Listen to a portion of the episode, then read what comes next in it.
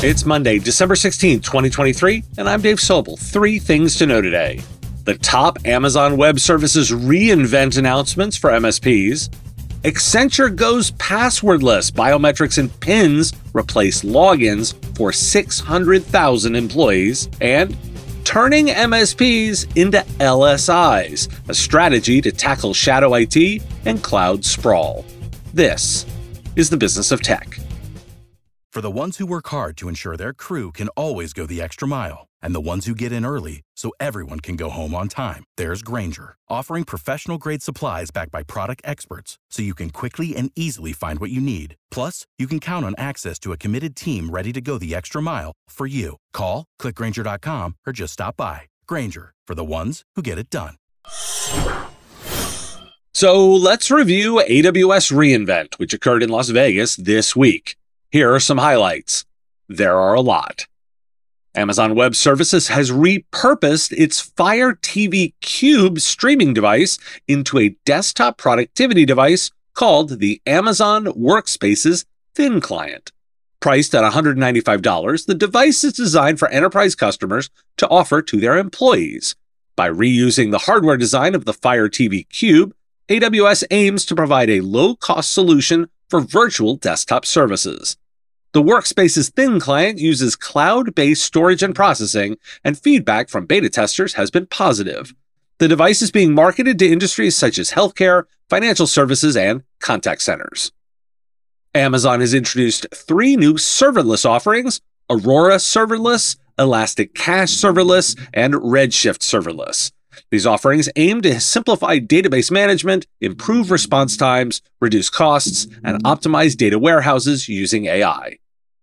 Amazon has released its Titan text to image AI model, which can generate realistic images with built in guardrails against toxicity and bias. The model is aimed at an enterprise audience and requires access to Amazon Bedrock. All images generated by Titan will include invisible watermarks to indicate they were created by AI. Amazon has also created an API to detect the watermark, allowing developers to choose how to provide that information to users. Additionally, Amazon announced the availability of other Titan models and extended copyright indemnity to customers using its foundation models. AWS has enhanced its Amazon Transcribe platform with generative AI, allowing transcription in 100 languages and introducing new AI capabilities. The system was trained on millions of hours of audio data and uses self supervised algorithms to recognize patterns in human speech. The improved language recognition also benefits the Call Analytics platform, providing better accuracy and summarizing interactions between agents and customers. AWS also announced additional features for Amazon personalization, including content generation for thematic connections and recommendation lists. And they've introduced Clean Rooms ML, a privacy preserving service that allows AWS customers to collaborate on AI models without sharing proprietary data. Clean Rooms ML enables the creation of look-alike AI models by training them on a small sample of customer records, which can be expanded with a partner's data. The service also offers controls to customize model outputs and plans to add settings for healthcare applications in the future. Additionally, Amazon announced Clean Rooms Differential Privacy, a service that provides aggregate insights while protecting customer data. And they've introduced Amazon One Enterprise, a Palm based identity service that offers accurate and secure enterprise access control. The service combines palm and vein imagery for biometric matching, achieving an accuracy rate of 99.9999%. It eliminates traditional authentication methods and control physical and digital access. Customers and partners like Boon Edam, IHG Hotels and Resorts, Pasnik, and Cone already use Amazon One Enterprise. And the headline Amazon Q is an AI powered assistant to help users use their cloud services best. It provides expertise specifically for AWS and can assist developers and analysts in various tasks, such as building projects, debugging, and suggesting resources. It's also available for business users, offering help with data analysis and creating narratives. Pricing starts at $20 per month for the business package and $25 per month for the developer one. Amazon plans to offer human benchmarking teams to evaluate AI models for bias and toxicity.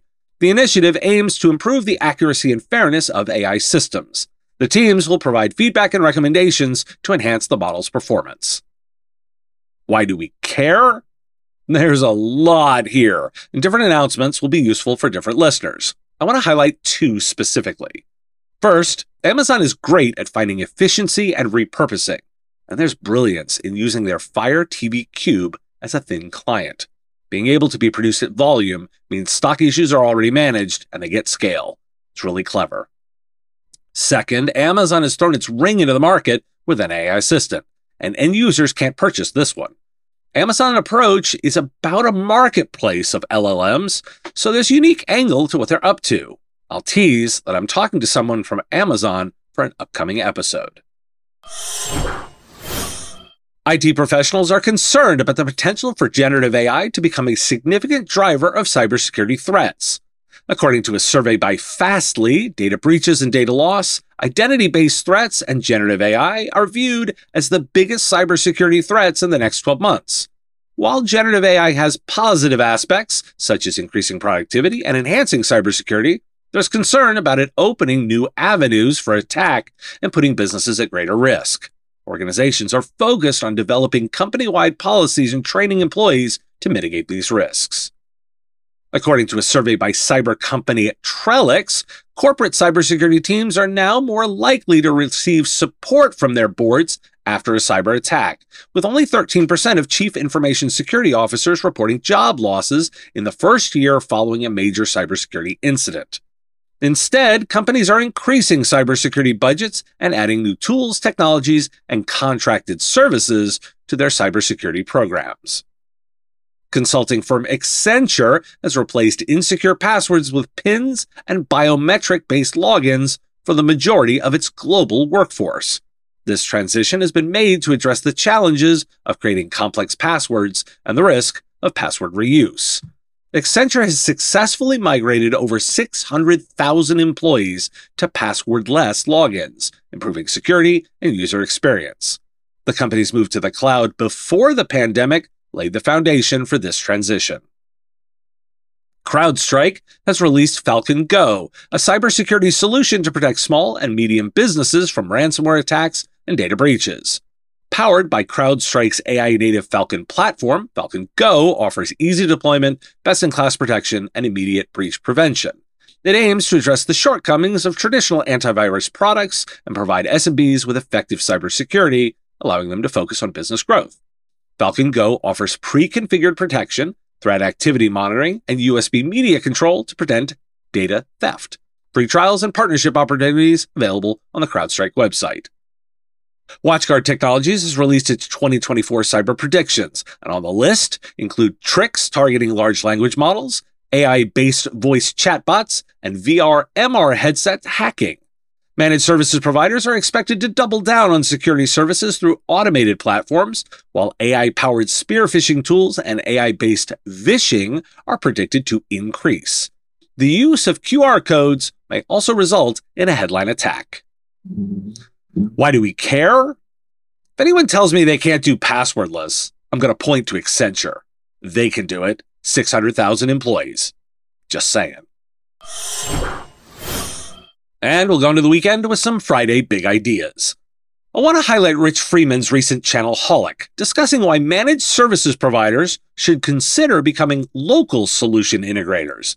It highlights the potential service opportunity in IT integration and the competition faced by smaller MSPs.